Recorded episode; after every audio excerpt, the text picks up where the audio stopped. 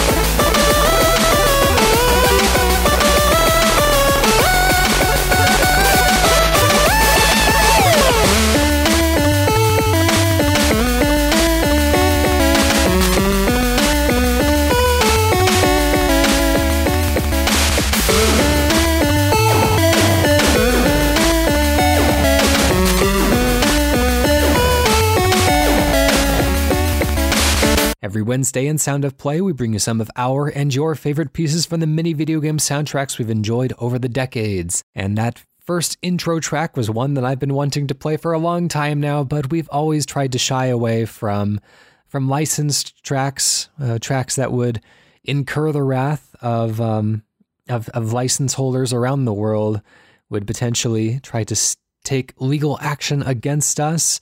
And, you know, sometimes it's not always in the spirit of video games to just play my favorite Guitar Hero ACDC songs. Um, but uh, we found a handy workaround, and that is by uh, by recreating this track in a thoroughly video gamey style. Um, to introduce this track and the rest of the tracks on the show, I have our special guest, may know him by the name Windmills at Dawn, uh, but is our our friend from the community, Craig Windle. Is that the proper pronunciation? that is the proper pronunciation. Thank you very much for Great. having me. But I kind of feel more like an accomplice to your crimes now than than anything else. So. Uh, yeah, certainly you've contributed in the past, uh, notably, uh, I would say, in um, Sound of Play. Ooh, gosh, I should have come prepared with a number. The uh, the Halloween special that we just did. It was either six 160, 170. I can't quite remember. It was it was the even ones. That's right. Yeah. I think it was 170. Yeah. That sounds right to me. As we just uh, we put off the second half of the Smash Bros special to make room for Halloween. Because we always have fun with that one. And you contributed a few tracks to um, a, kind of original compositions or at least remixes of um, usually poppy and cherry video game music and turn it into a spooky and dour sort. Yeah, that was great. I really liked. Yeah, and for those who haven't listened to it, it was a quiz kind of format. So guess what song this is in a spooky kind of style. Yeah, that was a lot of fun. I was, I think I owe an apology to Darren Gargett because at one point it sounds like he was in physical pain from trying to recall one of the songs. So sorry, Darren. But yeah, that was I think uh, he it. got pretty trigger happy with some of the guessing. So you know, he got excited, he jumped in quickly, and then when he realized what it actually was after hearing a few more notes, then he was kind of kicking himself. But uh, that was a fun recording, yeah, and made all the better by the original contributions from the community. If you haven't, uh, listeners, if you haven't checked it out, uh, please go and do so. It's um, I, I, think it's a real treat. I, I, really like to hear something kind of bespoke and original on Sound of Play every once in a while, and that is exactly what we're hearing today. Mm, yeah, definitely. So uh, you're introducing a a project that you are um, kind of contributing to. Uh, why don't you take us through? You know, what was the inspiration for uh, this Kickblips project that you're uh, working on? Kickblips is a chiptune tri- tribute to the Tony Hawk Pro Skater games. If you talk to anyone about Tony Hawk's Pro Skater, one of the first things they'll bring up is the wonderful soundtrack. Mm. It kind of caught lightning in a bottle, and I think one of the reasons for that is the age which many people approached it. So many kids, like myself, grew up on the NES, Super Nintendo, and then when PlayStation came around, that was just the time when we were turning teenagers. We were really getting into music. It was getting a bit tribal almost. So you kind of wanted something a little bit more adult and a little bit more that spoke to you. And then Tony Hawk's came along. It was a really good video game. And on top of that, had all these great bands, great tracks of the kind of music you were getting into. So it was a big, I think it was the right moment for that kind of game for a lot of uh, people. So I think it's resonated with a whole generation.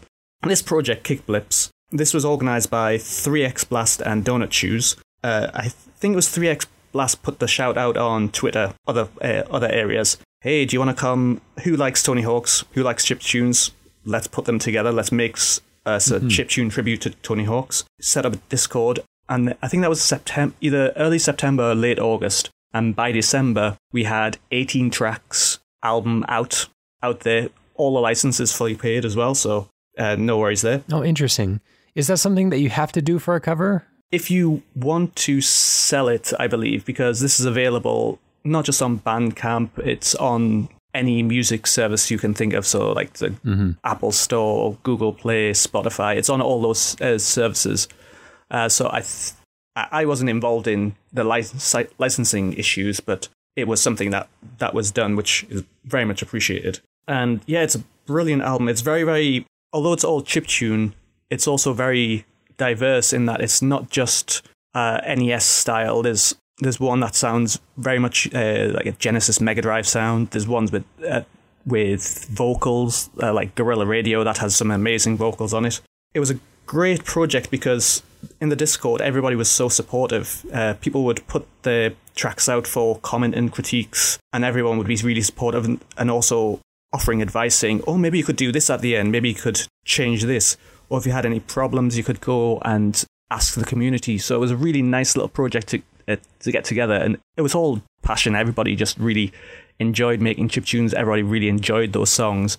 So there was no fighting or anything like that. It was just mm-hmm. smooth sailing all the way through. Was there some, um, I don't want to say fighting, but uh, any kind of multiple people trying to call dibs on the same track? It wasn't necessarily fighting, but you would there was a page to claim the song that you wanted. Mm-hmm. You would go check, and there was sometimes a case of ah, someone's beat me to it, but there was no ill will. It was just first yeah. come, first served. And then there have been some some of the tracks have been more than one artist working mm, together, right. so that was a nice uh, nice touch too.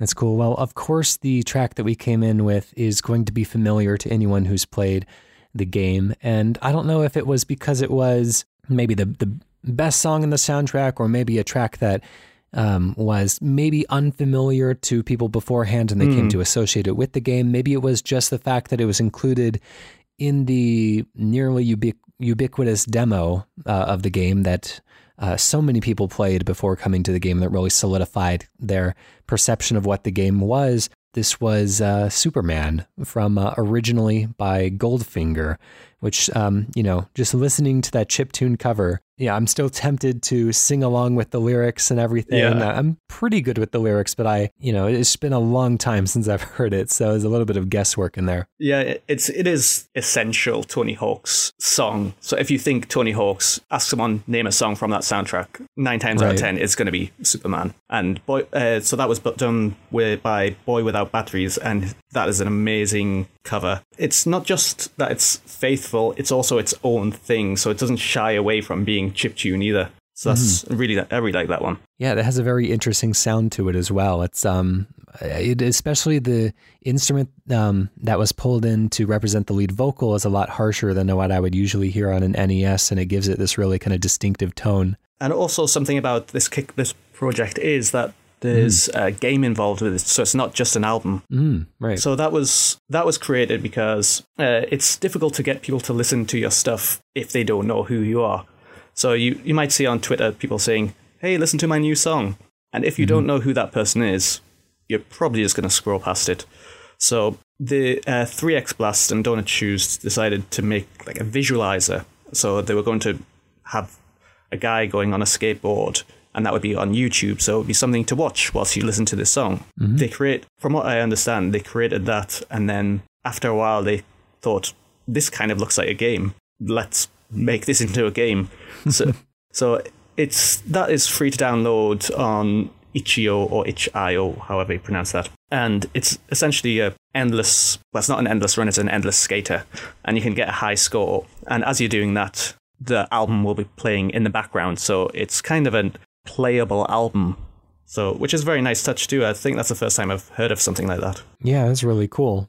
I mean, obviously, you have a personal history with the Tony Hawk's Pro Skater series. Just out of curiosity, how far down that rabbit hole did you get? Because there, you know, those games continued into the Xbox 360, PlayStation 3 generation. There were board peripherals that were put out. There were um, um, entirely separate uh, entries for a lot of the handhelds early on uh, that were kind of isometric, even. I kind of tapped out after uh, Tony Hawk's 2, and I don't think it was any kind of comment on the quality of the games. It's just after I played, I played 1 and 2 on the PlayStation. 3, at that point, I was very much into the GameCube, and I didn't have a PS2. And for me, Tony Hawk's always felt like a PlayStation game, even though Yeah, it came out for everything. It's it's always been a PlayStation game for me. After three, four came out, all the side games came out, which have their own timeline. I'm not quite sure what's going on. Uh, I kind of just looked at looked at it from afar, and I was I think I was just too busy playing other things. But as they often say, it it's not you, it's me. It's just not really what I was into anymore. Yeah, sure. That's interesting. I mean, obvious. Um, you know, a lot of people consider Tony Hawk's Pro Skater 3 to be, you know, one of the high points of the series, if not the kind of ultimate pinnacle. Uh, before it started getting a little bit crowded with extra stuff, you know, it was just a really nice distillation. They added the revert, and so you could really continue your your chains all the way through the levels, and um, in a way that you couldn't in the first two. A very interesting series with a lot of mechanics that I I would venture to say went on to inspire many developers in the future. You know, it was a really early and really um really satisfying distillation of a satisfying group of mechanics that all work together really well and uh, just have an excellent game feel. and uh, we have talked extensively about Tony Hawk's Pro Skater series in Cane and Rinse number 241. If you want to go back and uh, listen to our opinions on that, um, you can hear uh, the actual Superman by Goldfinger in that one as well. Of course, it has to, has to be. But, anyways, we will circle back to uh, learning more about this project and more about some of your own personal work that you've done in video game music. But first, I wanted to circle back to some more music. Uh, let's listen to something that uh, feels like a nice tangential uh, relation. You know, in a way, it has a little Yep, bit of yep. skating elements. It has some of that kind of gamer culture, bright colors, and everything. So, uh, why don't you take us into the second track that you've picked out for us? Yeah, this is Humming the Bassline by Hideki Na- uh, Naganuma from Jet Set Radio. Yeah. So, uh, what was it that made you want to uh, pick this track of all of them on the soundtrack? It's kind of an acclaimed soundtrack. It's got radio right there in the title, which oftentimes when uh, developers put musical terms in the title, it's because they have something musically to say. I really enjoy this track. It's me- the menu, isn't it? It's been a long time since I've played Jet Set Radio. It's one of those tracks that when you listen to it, it instantly takes you back to the game. uh, and there are lots of other great tracks on that soundtrack. There's a few different ones between the US and the and U- the European version, uh, but I can't quite remember off the top of my head which ones they are. I think it has a very the game as a whole has a very similar feel to uh, Tony Hawk's, but in mm-hmm. a kind of through a different lens. So as you said, it's a bit more cartoony. The music also a bit more cartoony, and it also feels more gamey. So Tony Hawk's a lot. It has its game like elements, so like collecting the letters and doing strange things. Some of the uh, some of those levels are based on a skate competition, whereas Jet Set Radio it's about running away from a murderous police chief. So it's right. it's a very different take on skate culture, just as nice. That's very cool. Well, this is Humming the Bassline by Hideki Naganuma from Jet Set Radio.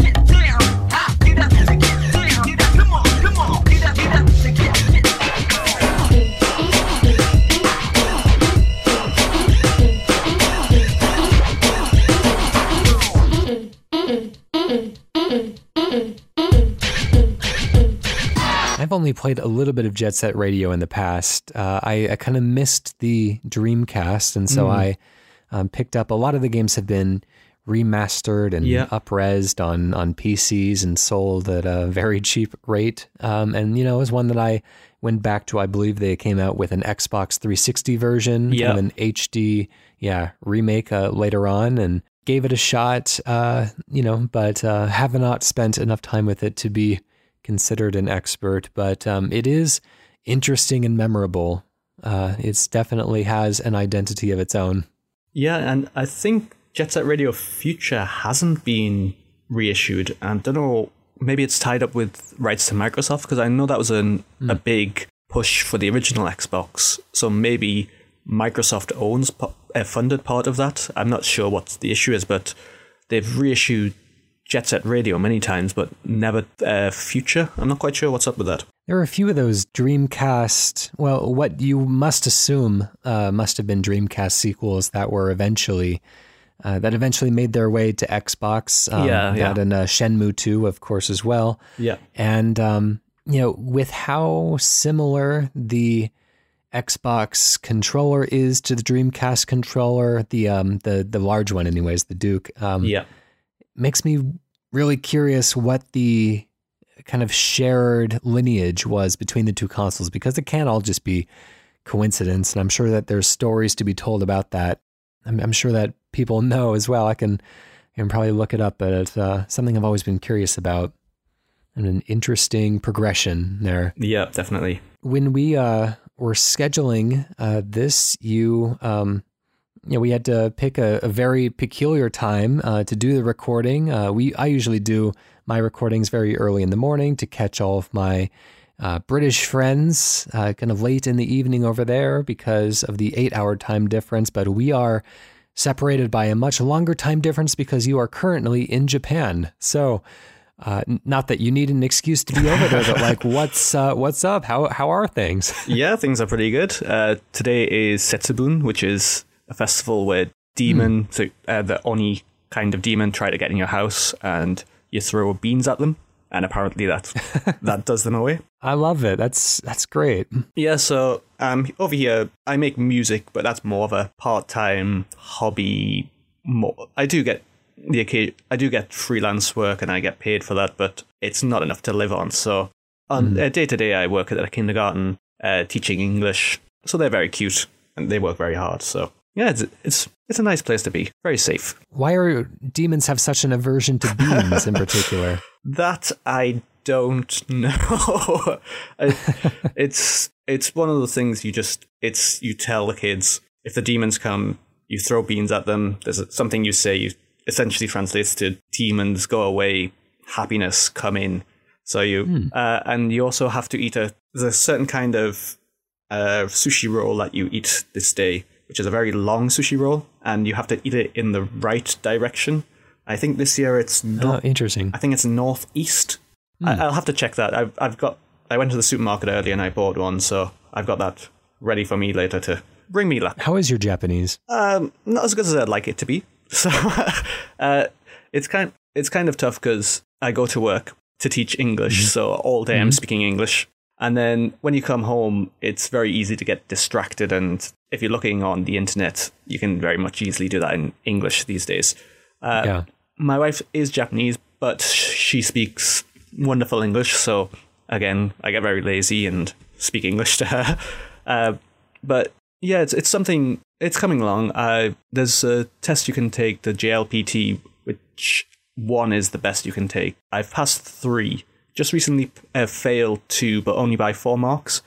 So okay. it's an ongoing process. But uh, living in Japan, you can watch TV for practice. There's lots of yeah. lots of very very cheap manga you can buy. So and I struggle. struggled. Well, I say I struggle through games, but it's becoming less of a struggle as I go on. So that's nice. Yeah, that's really cool. I only really have a uh, passable grasp of one language and you know just words here and there and others but i'm always envious of those who you know it's one of those like genie wish scenarios mm. where if i could just know other languages then i would love to but that's, I always feel like it's such a long road to get there. It just feels daunting. Uh, that's the kind. That's the thing. It's uh, it's like writers many writers mm. don't like writing, they like having written. So yeah. many language learners, the language process, there's a lot of repetition and it can be kind of dull at times, but at the end, the process, uh, the what you get at the end is uh, great. It can be frustrating because language learning isn't a linear process. So you may get incredibly good in one aspect, and then someone asks you something that you haven't studied for, you're not familiar with the language, oh, and yeah. be completely lost. And that can knock your confidence as well. But yeah. it can also work into your advantage because there's if you can specialize in something, uh, then you can get a job from that. So there's I know some people who their Japanese is good, but their medical Japanese is amazing because they've studied that specifically so they can translate and interpret for doctors and uh, people who don't speak Japanese who are in hospital.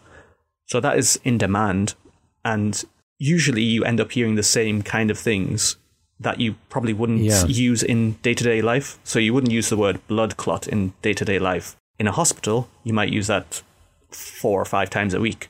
So it's hmm. it's not a linear progression, but you can also use that to your advantage to get really good at a specific point. That's interesting. I never really considered the segmentation of, of language. Obviously, we start with things that are segmented in a way, like, you know, where's the restroom and how much does this cost and stuff Yep. like that. But uh, to specialize to an advanced degree in a very specific branch is a, is a good idea. In the time that you've uh, been in Japan, have you had any encounters with the uh, Japanese video game industry? uh, I've done a few game jams. So it's a global. I did the global game jam two times, and for those that don't know, it's essentially you have a weekend to produce a game, and you go to a center and meet lots of. Uh, you meet other people who are doing that and get put into small groups. So maybe four or five of you in one group. It's you're not expected to make Final Fantasy VII in 72 hours but it's more proof of concept and it's less about fleshing out ideas it's more just having an idea and doing that and in the process i've because it was at a university uh, some of them were university students but some of them were teachers. So tangent uh, i can't say that word. So i've met some i have met some people related to the games industry in that way but not I, i'm not i'm not best buddies with koji kondo. Not yet. Sure. well, I'm sure one of these days You'll never know. That's right. If he uh, starts brushing up on his Tony Hawk's Pro Skater, which I'm sure he's been meaning to get to, this backlogs, you know. So the prefecture I live in, Fukuoka, the game, the biggest game company here is Level Five. Professor Layton is from Fukuoka, from where I live, and the local soccer team they play in Level Five Stadium. So if if I Oh, no were to meet anyone, it would be it would probably somebody from Level Five. Oh, that's very cool. Yeah, sometimes you don't really get a sense of like where all these things, uh, especially with uh, Professor Layton, which has such a strong, I want to say, a, a British theming to it. See, you know, he's kind of it- depicted as a accented gentleman. for me, I, I'm from the UK, and for me, it is the Japanese version of French animation portraying England. So there we go. it when I see Professor Layton, it for me it feels very French, but then hmm. sometimes it's set in London, but it still feels French to me. I always got a sense of that as well, but I thought it was because I the only Professor Layton game that I played was the Miracle Mask, I believe it was, and that one does have a they have a circus theme, and so it incorporates more kind of traditionally French instruments like the accordion and stuff like that. But I thought that was just a part of the circus theme. But I guess um, aspects of that kind of run throughout the series. Then More the kind of village. so the Right, yeah, first okay. one is a mysterious village or curious village. I can't quite remember which, uh, but Mm-hmm. that kind of village, and also the character designs feel quite French Mm. to me. This is, of course, an entirely side tangent, but I'm just really fascinated by this kind of thing. I love these types of uh, explorations of where ideas come from and how they're uh, shaped by the cultural lenses and Yeah. all of that kind of stuff. Uh, but, anyways, let's let, let's get to some more music. Yeah. Um, you've brought a uh, a game that I'm uh, not familiar with, actually. Yep. Um, what is Time Lord? Time Lord is an NES game, which for me, for a long time, was kind of my white whale. Hmm. You see on YouTube people talking about NES games, they talk about Mario, they talk about Zelda, Metroid, the big hits. And for the longest time, this was a game that I played when I was a kid. And then we sold our NES. I didn't know what it was. So I couldn't remember what the name of the game was. I just hmm. remembered that you were time traveling because I could remember there was a sci-fi part, a fantasy part. In my mind, you were getting these eggs. It turns out they were white orbs, but Yeah. Every level was a different time setting. But getting those orbs was very obtuse and kind of strange. So sometimes I would be able to get the orbs to appear, sometimes I wouldn't, but you would need them to complete the level. So for a long time, I didn't know what this game was called. I just had a vague memory of it in my head. And then one day, somebody on YouTube, I can't remember who, was playing it. And I watched it and I had a eureka moment of that's the game, that's the game. And then looking it up, it's very strange in that it was published by Milton Bradley. So MB Games, who are more famous for board games, but the developer was Rare. Now, this is not on Rare Replay, probably because it was published by Milton Bradley. Mm. And looking at the videos, it's not my. Uh, I'm quite pleased to say that it wasn't my fault that I couldn't progress through the levels because getting those orbs is very, very weird. So, as a very young child, I could not do it, and that's okay. But also, watching those videos, you're struck by how good the music is. And then you look up, see it's developed by Rare, see it was composed by David Wise, and everything clicks into place. And this main tune is very short, but it has some great textures, great layering, amazing beat and melody. So yeah, it's some it's a game that people don't really talk about. It's not that it's not that great of a game, but it is part of Rare's history, and the soundtrack is astonishing. That's very interesting. I'm a big Rare fanboy, and uh, this one had entirely passed me by. I'm mm. sure I would have uh, got something out of at least the soundtrack because uh, David Wise, of course, of the Donkey Kong Country series, most famously, and still doing Donkey Kong music to this day, among other things. It must be nice to be remembered so fondly for something, but he he is a great composer, so to be known as the Donkey Kong guy must be a little bit frustrating at times, but yeah, he's a good guy. Yeah, well, you know, the Donkey Kong Country soundtracks have a real mood and atmosphere all their own. So, you know, he kind of entirely owns a mm. certain space. And uh, I don't think there's many composers even who can who can say that so definitively. You can describe something as a David Wise like sound and people will, will yeah. know exactly what you're talking about. Yeah, the kind of like uh, spacey synthy with um, you know, maybe the sound of dripping water over it and some nice reverberating keys. Ah, love it. Not quite sure when the chord changes are coming. You, you know they're coming soon, but it, you can't yeah. quite grasp it. it's great. But of course, he has done uh, recently, he scored Snake Pass and did the, the best track in Yooka-Laylee. um, really some excellent work, even uh, this, even this so many years after 1990 composing Time Lord. So let's listen to this, the main theme of Time Lord, composed by David Wise, back from the NES.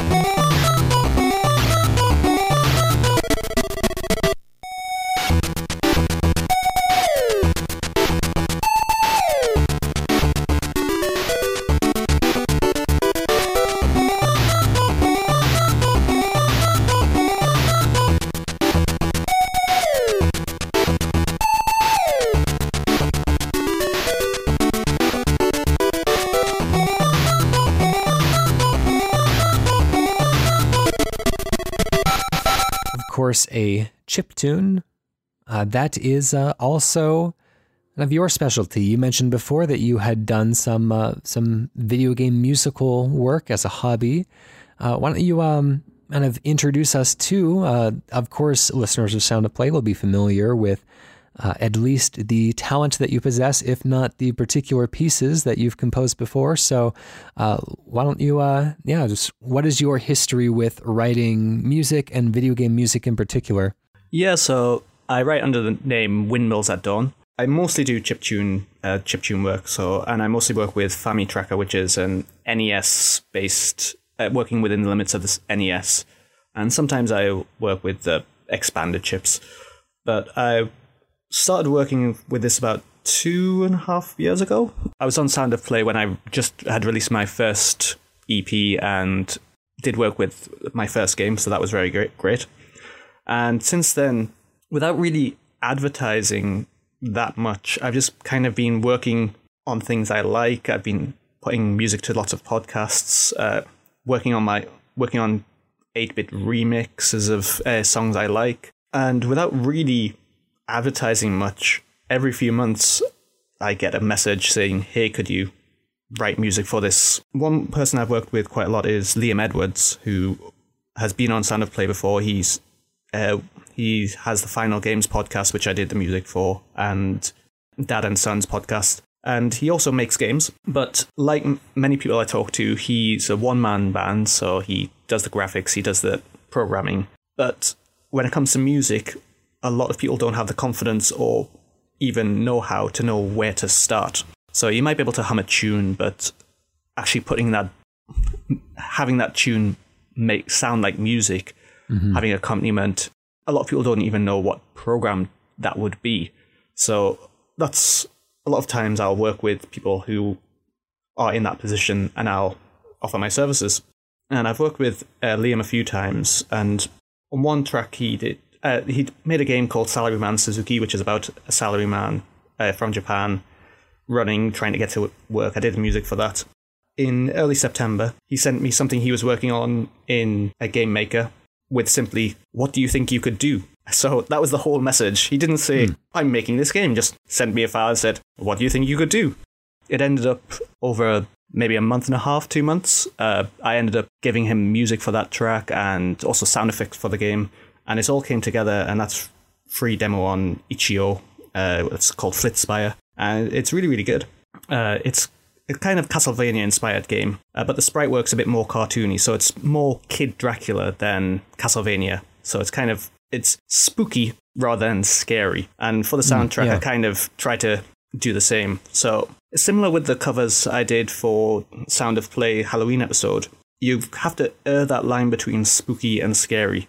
So if you go too scary, you end up with Dead Space. If you mm-hmm. go too light-hearted, you end up with the Monster Mash. Which, no disrespect to the Monster Mash, but it's not quite right for every game. Mm-hmm. This next track, we've got uh, the levels theme from Flitspire, and this is a kind of funky, spooky track, kind of inspired, taking inspirations from Castlevania, those kind of games.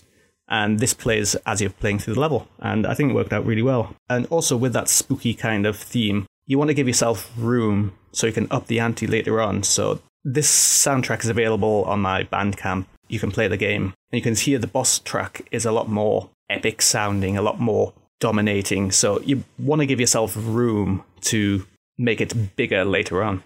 Wow, very cool. Uh, let's go ahead and listen to Flitspire level theme by Windmills at Dawn from Flitspire and learn more about that afterwards.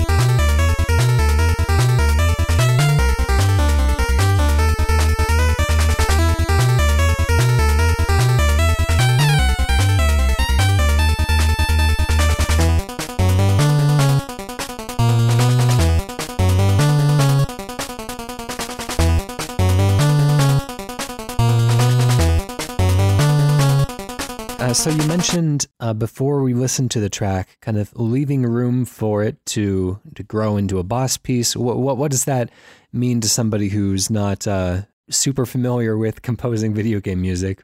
If you listen to that track, it's quite light-hearted. Mm-hmm. You can kind of see where it's going, but it's it has still an element of happiness to it. Whereas the if you go to the if you listen to the boss track later on, it will sound a lot more angry. There's less mo- room to move along, move around, and it's kind of it's hard to explain, uh, but it's you essentially want to take out those light-hearted parts Right. of the song. So when it's progressing, and when you're fighting the boss, you think, "Oh, it's go-to time. This is this is what I have to do now." Whereas before, you can in the level, you can kind of go about at your own pace. You can kind of it doesn't really matter if you miss a shot. Whereas the boss, you have to try and make it sound like this is important now. Uh, so much of video game music, like uh, film music as well. I mean, any kind of music is all based around themes and about around uh, recurring motifs and stuff. But you know, video game music is specifically iterative because there's, you know, oftentimes you'll want to kind of vary what's playing based on uh, any number of actions that could happen that the player could uh, could take. Sometimes even uh, going inside of a building or diving underwater, the music will change. Uh, and uh, of course, for these bigger moments like uh, boss fights where you want the music to become more intense, or um, maybe even a uh, touching character moment where you want things to kind of mellow out or fall behind dialogue or something. Uh, is this something that you're able to kind of plan out from square one, or do you come up with a tune that you really like and then kind of think about how that will adapt into all these situations that you need to adapt it into? It's a bit of both. So a lot of it you'd come up with a tune at first or a chord structure that you really like and you develop that into something more. Uh, sometimes if you want to make it sound more intense, there are very easy ways you can do that for uh, which have a surprisingly large effect. So if you have your bass line, if you drop it down an octave, it suddenly sounds it's very noticeable and it sounds much more menacing. Similarly, if you have your uh, melody and you put it up an octave, it sounds much more intense in that way too. So those are very simple ways you can adjust things. Uh, but also something like the melody, you can create a melody with in a very basic uh, way, and then immediately after add flourishes to that melody. You have to make the decision there: is the melody by itself interesting enough to progress, or do you want to keep those flourishes? If the melody is interesting enough, those flourishes you can then save for later to make a more interesting reappearance of those uh, reappearance of those themes. But it is difficult because, as you said, it's iter- iterative and often repetitive. So you've got to want to hmm. try and make something that develops, but not too much. Because if it loops whilst it's developed, whilst you've developed too much, it may sound very sparse. So you have to try and make that balance. Or if it's going to be sparse, do it intentionally so so you have that contrast. So it contrast is good. So you can, as long as it's deliberately contrasting, it can be quite effective. But it's a delicate balance. Very different mindset, I'm sure, than composers for pretty much any other medium would have to consider. So, uh, before you got into this kind of NES FamiTracker type stuff and the uh, composing video game type of music, either for video games or just for you know the wider consumption and the style of video games. Uh, did you have uh, musical training, or was this something that you kind of figured out as you went? Uh, a little bit of both. So I, uh, from about eight or nine years old, I played the tenor horn, which then progressed to the French horn, and I was always good at music in school. I won't get too much into the British educational system. I did decently at my GCSEs and not so great in A level music, so I kind of stopped there. I also, uh, so that was the classical side of things. For, but I also played guitar because I like that kind of music, uh, which is evidenced by the Kickblips project. That kind of stuff was mostly picked up from things online, getting a tablature of a song I really liked, and then just learning how to play that song and, and thinking about what that the relationship of the notes. That I think I'm kind of pushing those two thoughts together. So I have some music theory, but not that much. And with guitar, it's mostly just making it up as I go al- along. So I kind of try and push those two ideas together when I'm making something. Uh, and before I did chip tunes, I made a surf rock kind of album with my brother, and just because we really enjoyed that kind of music, and it didn't really it we didn't need to sing or anything. We just it was all just about melody and having fun. So that was nice. Very cool. I've always really wanted to get into composing some stuff for myself, but uh, I don't know. It just feels I haven't found my I haven't found software that really makes sense to me yet. Mm. I played a little bit in uh, in Fruity Loops, just trying to teach myself the ropes and look at YouTube tutorials, but uh, it just feels like you know I hear something in my head, and when it when it comes out on screen, it just sounds terrible. And uh, yeah, there's so many little things. You know, you can you can whistle a tune really easily, but then when you try to reconstruct it, you realize that uh, you know whoever wrote it originally wasn't just doing uh, you know, they were alternating between three four and four four time and hiding miniature rests in between notes and things that you know do weird things to when you're trying to reproduce it, but it's still really easy to follow as a listener. And so you know, it's all these kind of hidden intricacies that uh, make it a, a, bit of a daunting task. well, it's it's the same as drawing. So if you ha- you can think in your mind the perfect I- image of Bugs Bunny, get mm-hmm. your pencil and it will come out wrong, or you might get a pretty good one even. But then you look at the real Bugs Bunny, and it looks completely different and so much more professional. But unless mm-hmm. you've trained in that kind of discipline, it's very difficult to see why it's different. You look and think, well, yeah, that's Bugs Bunny, but why is it not Bugs Bunny? Yeah. So it's the same with music. Yeah, that's a good way of putting it. I like that. Uh, so we talked a little bit about your uh, classical training. Um, I think that a lot of uh, classical music elements kind of made their way into video games. Video games incorporated um, many aspects. I think eventually, at least in the chiptune era, you know, early on they took a strong classical influence. Sometimes, uh, a lot of the times, actually, in the kind of arcade and early NES days, uh, just taking classical pieces wholesale and reproducing them on the on the games. Um, but eventually, they kind of settled into I think more of a more of a jazz influence. Mm. Um, you'll hear with the uh, like Super Mario Bros. soundtracks are very very jazzy, and um, you know I think Koji Kondo's work in a lot of cases, and uh, a lot of the kind of early because you know it's it's fun to have that kind of like swinging upbeat tempo and kind of mixes nicely with those uh, cartoony elements, but uh, even within video game music, even if after it kind of chose a certain direction, um, there were still those who who brought a very strong classical training into yeah.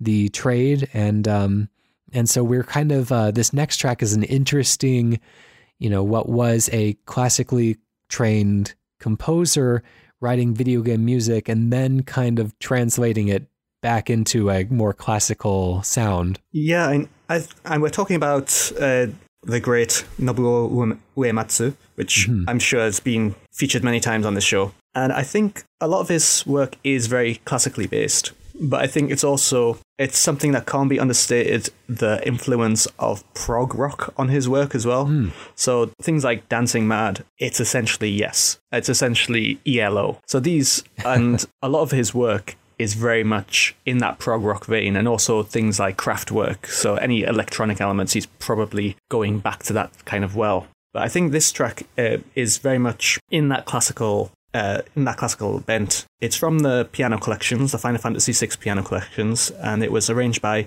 uh, Shiro Sag- uh, Sagisu. And I really enjoy this piano collection album because it really shows you what creativity can come from limitations. So with with chip tunes, the ones that I make, I'm limited to very few channels and the kind of sounds I can make. But if you listen to this next track, this is limited to what you can do with just two hands. Hmm. Even with just two hands, one instrument, and one instrument that once you play one note, you can't alter the volume, it still pulls you and it pushes you as it's very light-hearted but also has moments of tenderness and it's there's a mastery in the dynamics and speed speed changes and texture and harmony in this track that you can really see what can be achieved with so little.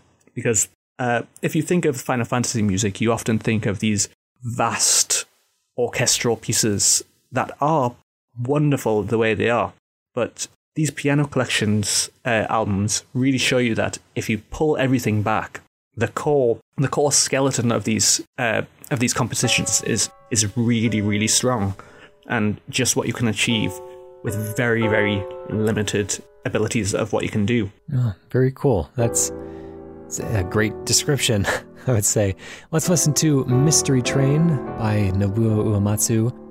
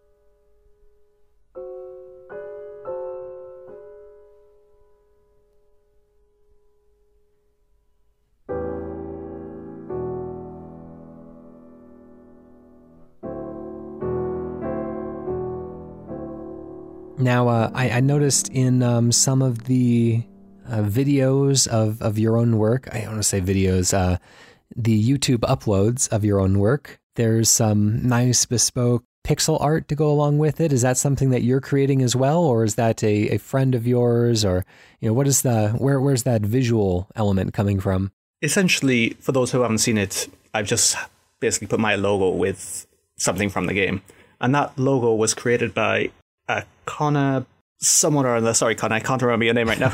uh, but uh, I worked with him on two different games, and he was actually the fir- very mm. first person to buy my EP, and he probably doesn't know that. But uh, so I put my things out on Bandcamp uh, two years ago. I remember just before work getting an email from Bandcamp saying someone bought your work, and I thought I looked at that email, not really sure what it was about, and until it clicked that someone had actually bought something.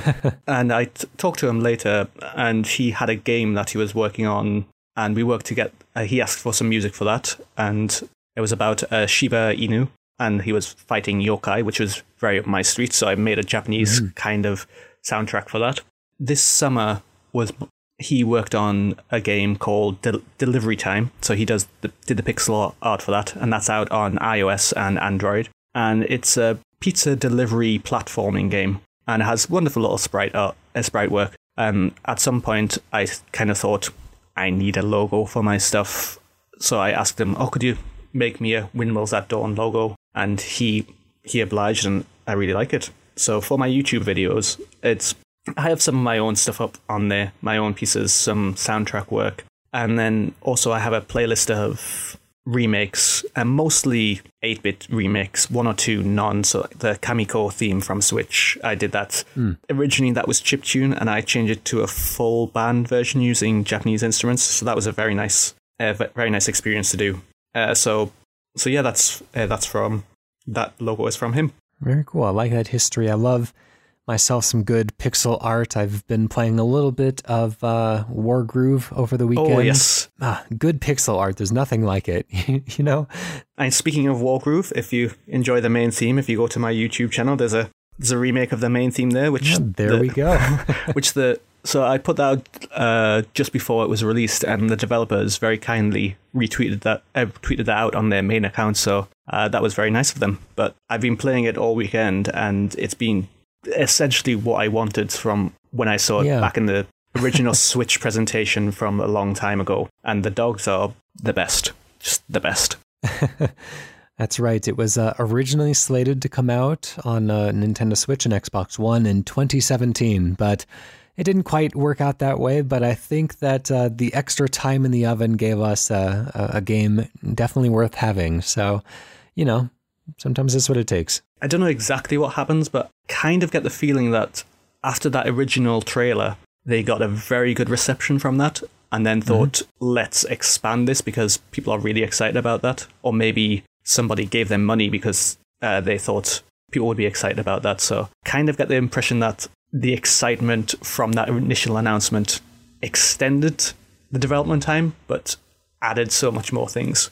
And definitely there's um I'm sure there's an interesting story to be told there. Yeah. I've uh, been working with the Chucklefish team actually to um Oh, really? to promote their game through uh, through my work at Mm. Nintendo and so you know I've been in touch with them and they've been uh, just absolutely uh, swamped. You know how it gets with um with launch timing and, and trying to do a big worldwide release on Yeah. multiple consoles. It's uh they've got their hands full, but you know, bless their hearts, they're they're having a good time, and uh, it's all smiles over there from what I can tell. I was getting some really good reception as well. So, Yes, absolutely, they were thrilled by the uh, by the reviews that they were seeing. yeah, I'm, I'm really happy for them. That's great. Uh, anyways, let's get to a game that uh, I, before last December I would not have recognized, but of course uh, there was a little nod to it, well, sizable nod to it in uh, Super Smash Bros. Ultimate, and so I have a passing, very very minute uh, recognition, anyways. So uh, why don't you uh, fill me in? Like, what is this uh, Joy Mech fight? So, Joy Mech Fight is a fighting game for the Famicom. Uh, Fighting games on the Famicom are, didn't really happen because, like, the Street Fighter trend didn't happen until the Super Nintendo, so it was a bit before that time. And I think this was released in '93, so a very late Famicom game. And the only t- other times I've seen fighting games on Famicom have been bootleg versions, so like a bootleg Street Fighter or bootleg Super Mario Kart Fighter, which I'm sure everybody played back in the days of Nesticle. So, uh, but recently, this game Joy Mech Fight in Smash Brothers Ultimate, there's uh, there's an assist trophy which you might have seen of. He kind of looks like he's made of jelly beans. There's four or five jelly bean, like reddish pink, and called I think he's called Sukapon. Mhm. He's in that, and also recently this has been added on to the Famicom Online service. So the if you have Nintendo Switch Online, you get a few games that you can play for the NES every month. And in January, there were three games added for the Famicom service, but only two to the American service. And that extra game was hmm. Joy Mech Fight. It was a little bit annoying for American fans and European fans. Well, at least we got Zelda too. yeah, you got Zelda too. Ugh. But at the very least, if you make a Japanese account, you can download the Japanese. Uh, Yeah. You can download the Famicom online service, and even if you you got an online subscription from anywhere in the world, it'll still be okay. So you can still play the Famicom versions or the NES versions. So you can still play it if you have that subscription. So it's the actual game. Playing it, you can see it's very ambitious and it's a technical marvel. That You have these huge sprites of these big robots fighting. I, from what I've played so far, it wasn't the most fun I've had. it was kind of sluggish. It was a little bit. I might not have. It might be that I've not given it enough time, uh, but I mostly was impressed by the technical elements and the soundtrack. So, the soundtrack to this game has great sense of voice and movement, and this track was from Robot City. Uh, is a great listen. Very nice. You mentioned that the uh, fighting games uh, weren't that popular on the NES. Uh, they really kind of came to their own. I mean, first in the arcades and then uh, kind of Super NES era when Yeah. uh, fighting games really started picking up. Um, there were uh, quite a few, uh, I guess, progressive brawlers back in the, those days, and that's kind of the uh, progenitor of what eventually ended up turning into fighting games. Um, but uh, yeah, you're right that uh, you know the real, you know, what we would come to understand as being fighting games in the modern sense um, were uh, few and far between at that point. So if you look at a screenshot or video of this game, it looks far more like Street Fighter than Battletoads. Yeah, very cool. Is Robot City by Hideaki Shimizu.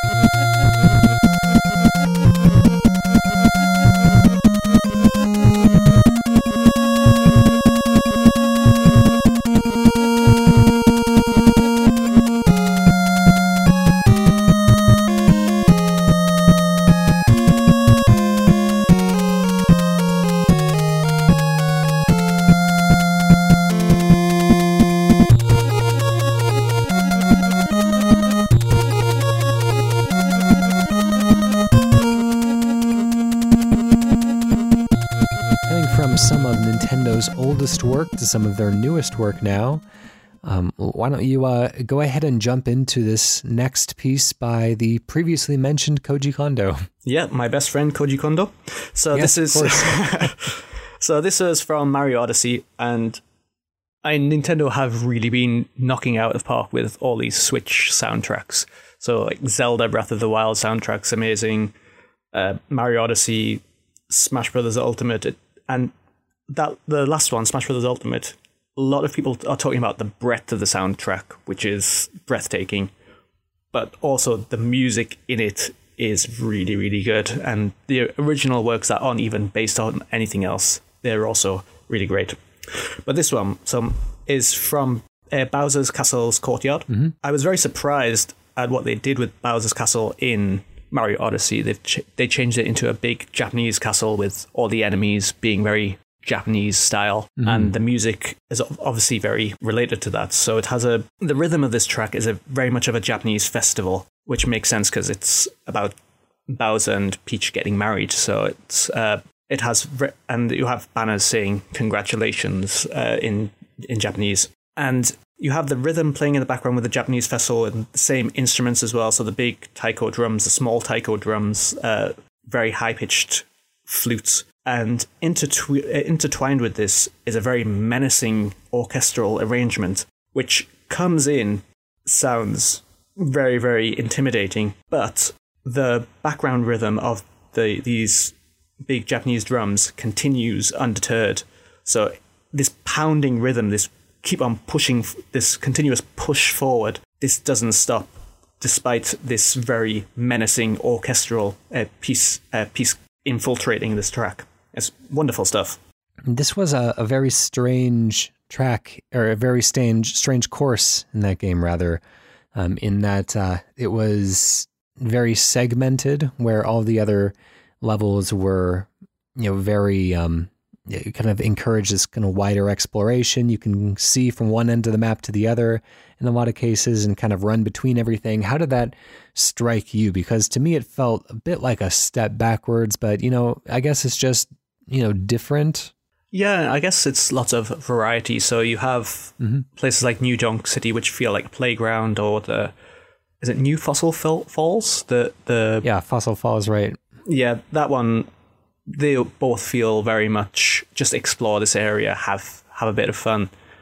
Whereas bowser's castle feels more like individual challenges and little islands by itself I guess with it being a castle, it could have been it could have very easily been a playground within inside the castle walls, but I think I was just blown away by the theming and everything going on that I didn't really pick up on that.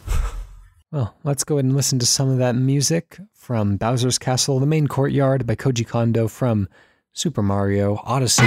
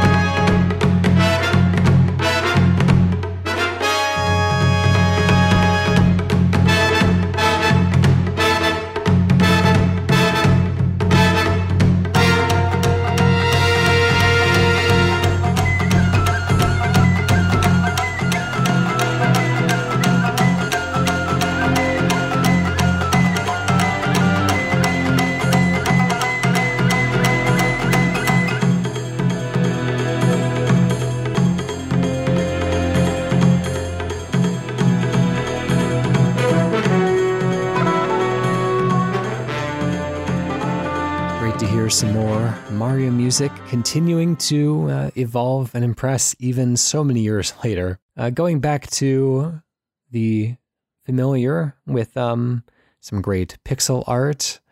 Uh, some of the, the loveliest pixel art that I've seen in mm. games to uh, touch upon that earlier subject. That was really went above and beyond, and it's very dynamic. Um, a lot of uh, a lot of shading, a lot of animation going on. It's um, it's quite something to look at. Uh, what is your history with this next game, Owlboy? So I picked up Owlboy on the Switch when it first came out, but I had my eye on it ever since the PC release because it.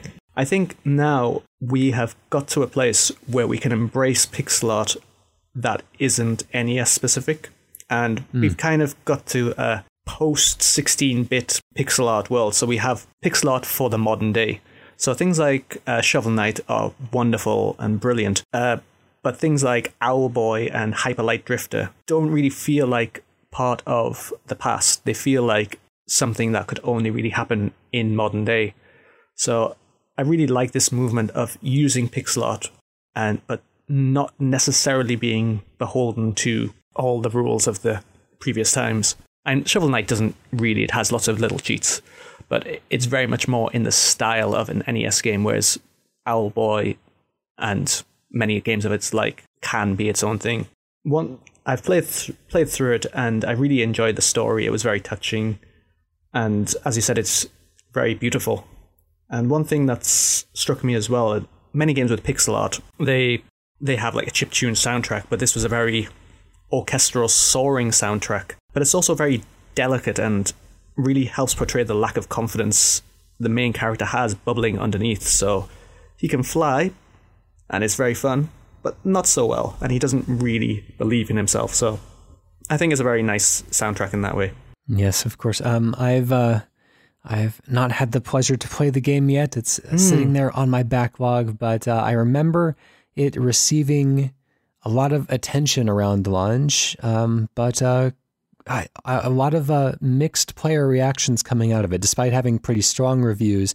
I remember a lot of people, I, from my perception, anyways, from the outside, it seemed like the uh, the gameplay was very unusual and uh, maybe not what people were looking for. Yeah, it's it seemed to be one of these games that made a big splash when it first came out, and then mm-hmm. very quickly people kind of stopped talking about it. But I really enjoyed the gameplay. There was one or two moments that I found a bit frustrating, but it was a, it is a little bit strange because you have to carry people around, mm, which. Yeah. Uh, but it's not an escort mission. It's more like you're carrying people around to use them as guns. Mm-hmm. I can see people looking at the game and think it's something different to what they're expecting. I I think it's worth a try. Uh, worth a try. Very good. Well, let's listen to Strato Theme by Jonathan Geer from Owlboy.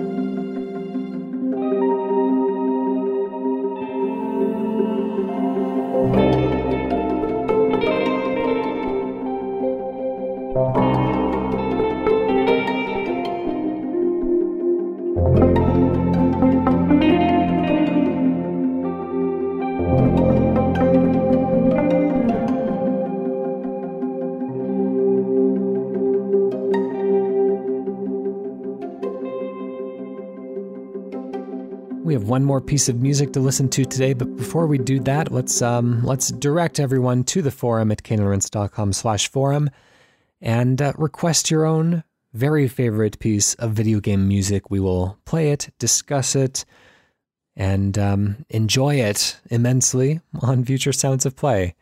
Um, don't just limit yourself to your favorite. Uh, throw some interesting oddities or particularly bad tracks at us as well. Anything that is memorable and notable. We play a wide gamut over here. You can tweet us at Cane and Rinse as well.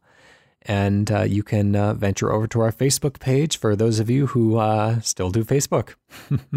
Let's see, we have uh, mini shows on the network now. Uh, we mentioned Cane and Rinse before. That is our uh, two hour podcast focused on one game where it kind of contextualizes itself in video game history and some of our reactions to it, some of the things that make it interesting and unique.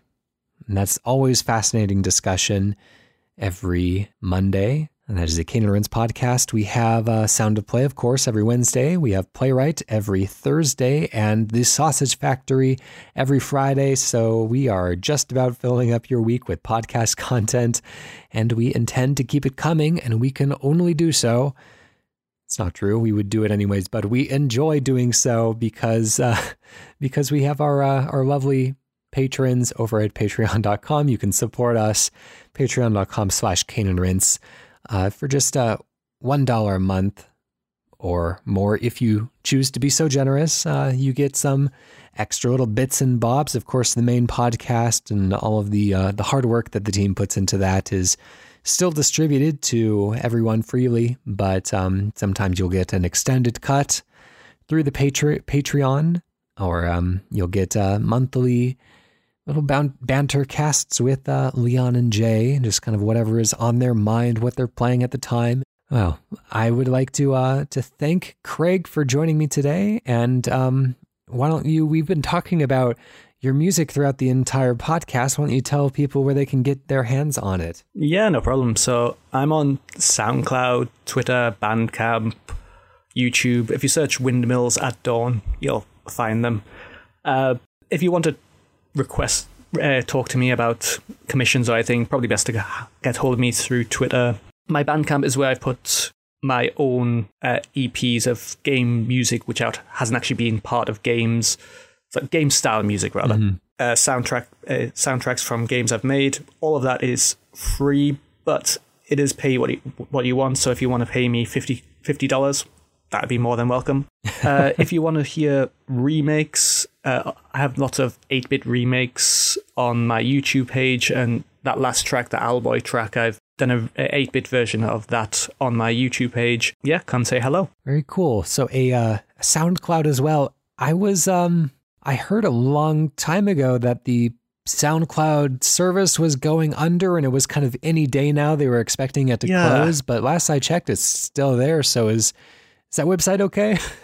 I don't really know. I I don't really understand SoundCloud. It it feels like there are more robots there than people, which mm. so I'm hoping those robots enjoy my music. I, I don't really know. Yeah, I do get um I do get the occasional uh the occasional message on SoundCloud saying, "Hey, I love your music. Would you like to play yeah. a live show?" And it's like, "Okay, well, I'm glad that you liked a little clip of uh, Cane and Rinse podcast that I was editing and thought sounded funny. You know, one of uh, Josh's chairs squeaking in a weird way, or people saying things in spooky harmony.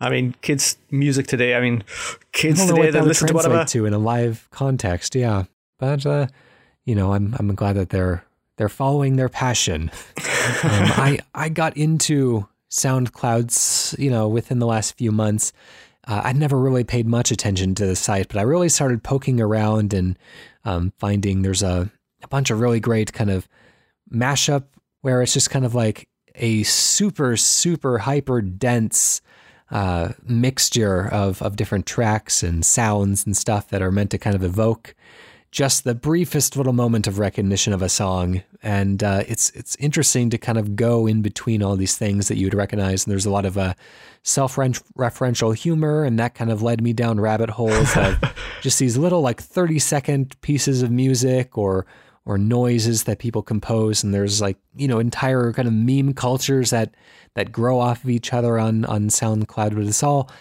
Uh, kind of musical in nature and interesting because it's you know, with YouTube, you can kind of do anything really, but yeah. with uh, SoundCloud, you're really confined to a very, uh, very strict medium, which I think breeds a certain kind of creativity that I haven't really seen on the internet since like the days of uh, you know worth 1000 photoshop contests mm. and uh, ytmnds where you had you know maybe a a looping gif and an mp3 file that you would have to include in the title reload please because there's a um, because it synchronizes and it only synchronizes if it starts at the same time and you know it's uh, it's a different era of the internet that uh, kind of got me nostalgic for i think it's a lot of that's kind of youth culture breeding itself into the internet and a lot of it mm. was kind of it's it's not necessarily rebellious in an explicit way but it's making your own group with in jokes and adults aren't going to understand this is something mm-hmm. we do this is our kind of thing so i can kind of see that appearing on soundcloud as well but sometimes those communities you you can peer in just a little bit and then if you look too much you you're going to get lost so you've just got to have a little look and then just close the door and run away yeah i love these kinds of like internet self-referential meme community things that um that really play with and do something interesting with the medium. Mm. Uh, of course, uh, mention like you got that all the time on YTMND. People would yeah. find super creative ways to use the garish zooming text to create these kind of 3D pictures that would play with the picture in the background, or you know they would use the music samples to in in very creative ways that were very specific to that very particular format that was being created. And uh, I felt like the introduction of memes as we kind of currently understand it, where there's the photo with the white text at the mm. top and mm. bottom, was almost a medium that overpowered the content, that everything felt so interchangeable and there was so little creativity with the format because people were just kind of generating it in meme generators that there wasn't that same kind of sense of like exploration and discovery and malleability and breaking it that was so kind of integral to uh, to internet content before that. so essentially, you're you're shouting at kids today that they don't understand memes. well, you know, I was I'm, I'll circle back around that. Uh, uh, I've been impressed, and I don't you know spend a ton of time there, but uh, every once in a while, I like to kind of uh, hop on TikTok and see what's happening there because you know that's a very um, I guess hip with the youngsters type of app, and there is like that genuine like experimentation with the format and people using its weird eccentricities in creative ways to create collaborative videos between them. And there's a certain uh, like aspect ratio of cascading videos that people are able to kind of play with and and know the very boundaries of. And um, you know, so there is hope for the next generation still. and there's always going to be someone who who gets given a toy box and doesn't think I'm going to build a house. Think Mm-hmm. What can I do to break these toys and make something new? I love it. That's yeah, that's what's really memorable about it, you know? I'm uh I'm gonna forget every meme I ever saw, but there's there's something in those really creative uses of a medium that um, that feels kind of irre- irreplaceable in a way.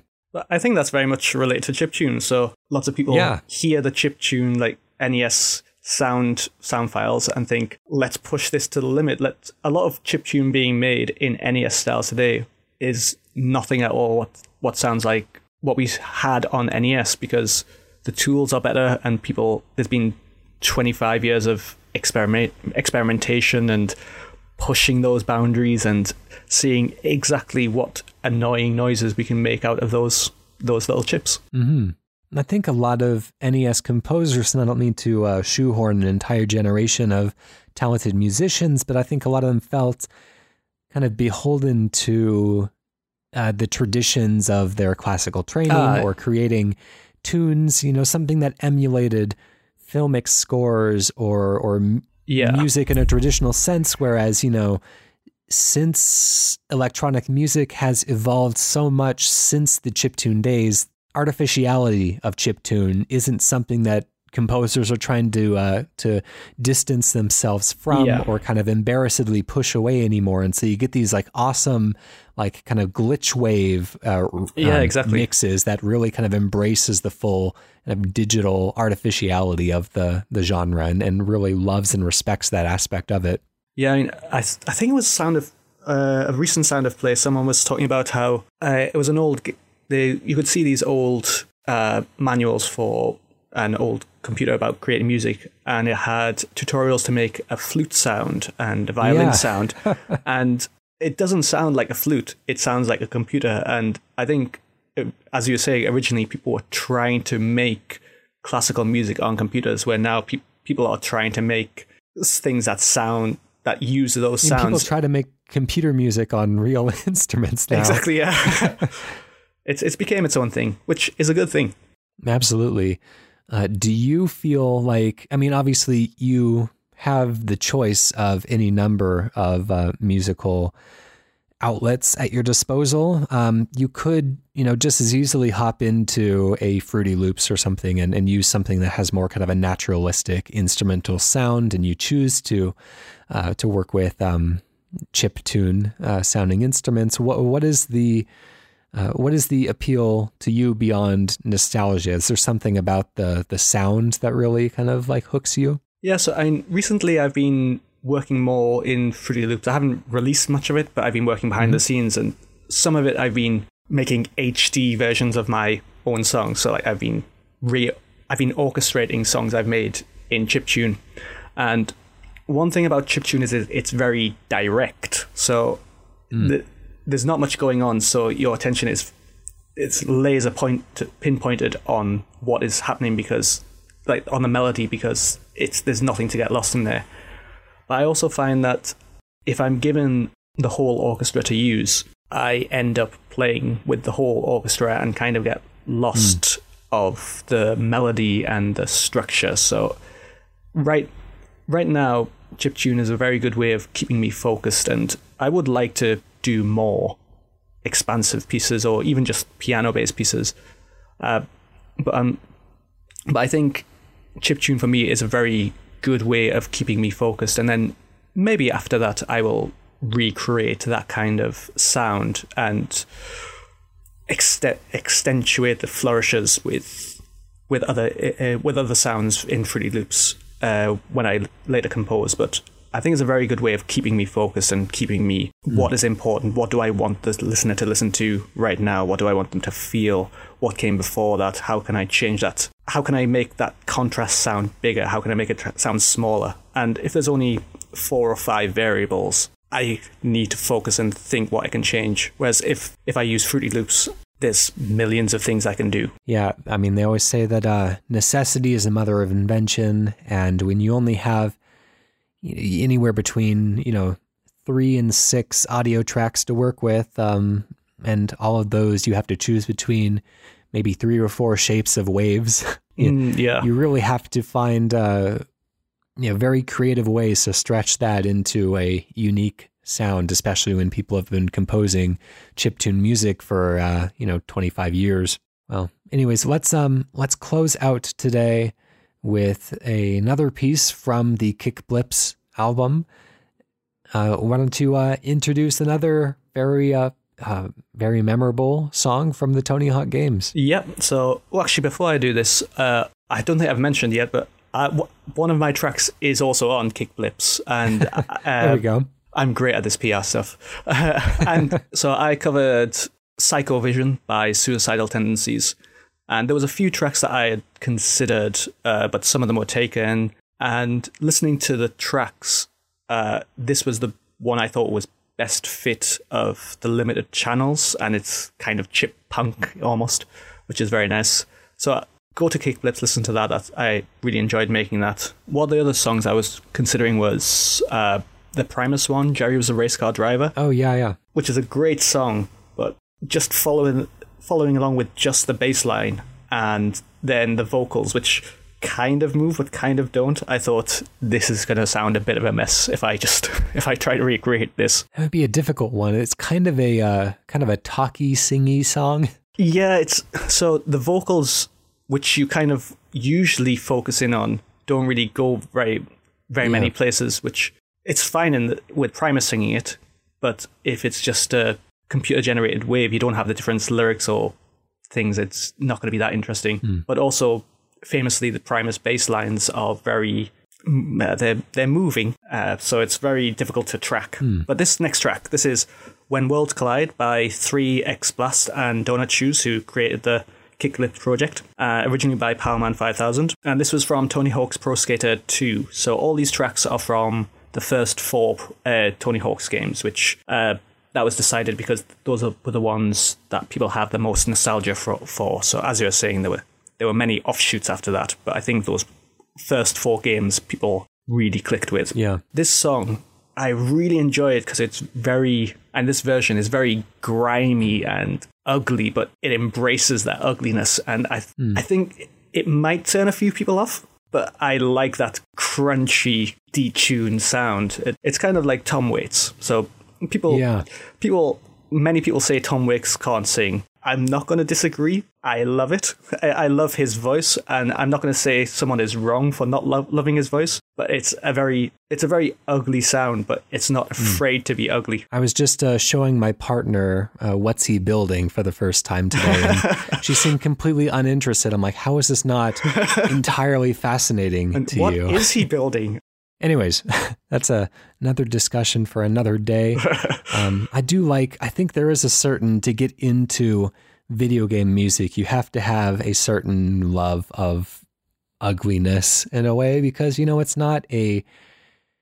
It's not a beautiful sound. It is harsh and it is tinny and it is scratchy, but there's that's kind of like that's kind of the appeal. Yeah, I, I would agree, but I'd also disagree in that I think this sound of play is a testament to how wide and varied video game music is. So No, yeah, that's true. That's I was. Um, it's more referring to like kind of chip music in Yeah, general. yeah. and that uh, you know, those those tones are not something that are uh, representative of something in nature. And I think there's almost kind of like an evolutionary, an evolutionary aversion, but in a way that isn't, you know, and not as a negative thing. I think there's kind of an interesting, interesting ugliness to it. yeah, definitely. And I think if you're talking about evolution, a lot of these sounds were created to draw our attention. So if you think of arcade games, if you went into an arcade back in the day, uh, or even today in game centers in Japan, they are noisy, and you have lots Yeah. of lots of different machines vying for your attention. So you have to have not the loudest, but the most ear-catching sounds. And I think a lot of work was put into making these sounds not just appeal to people, but make people pay attention. Which I think a part of that is directness as well. Yeah, that's that's an interesting way of putting it as well. There's um, you know, almost like the the siren that blares out in the middle of the night that people can hear from all over the city. It's uh, same kind of sound almost, but uh, can't get enough of it. I like it, and there's a lot of diversity into it, as we will hear with uh, this final track, originally from Tony Hawk's Pro Skater 2 and from the Kickblips album uh, which is available, which you can find or you can even play yourself on itch.io. Uh, this is When Worlds Collide by 3xBlast and DonutShoes.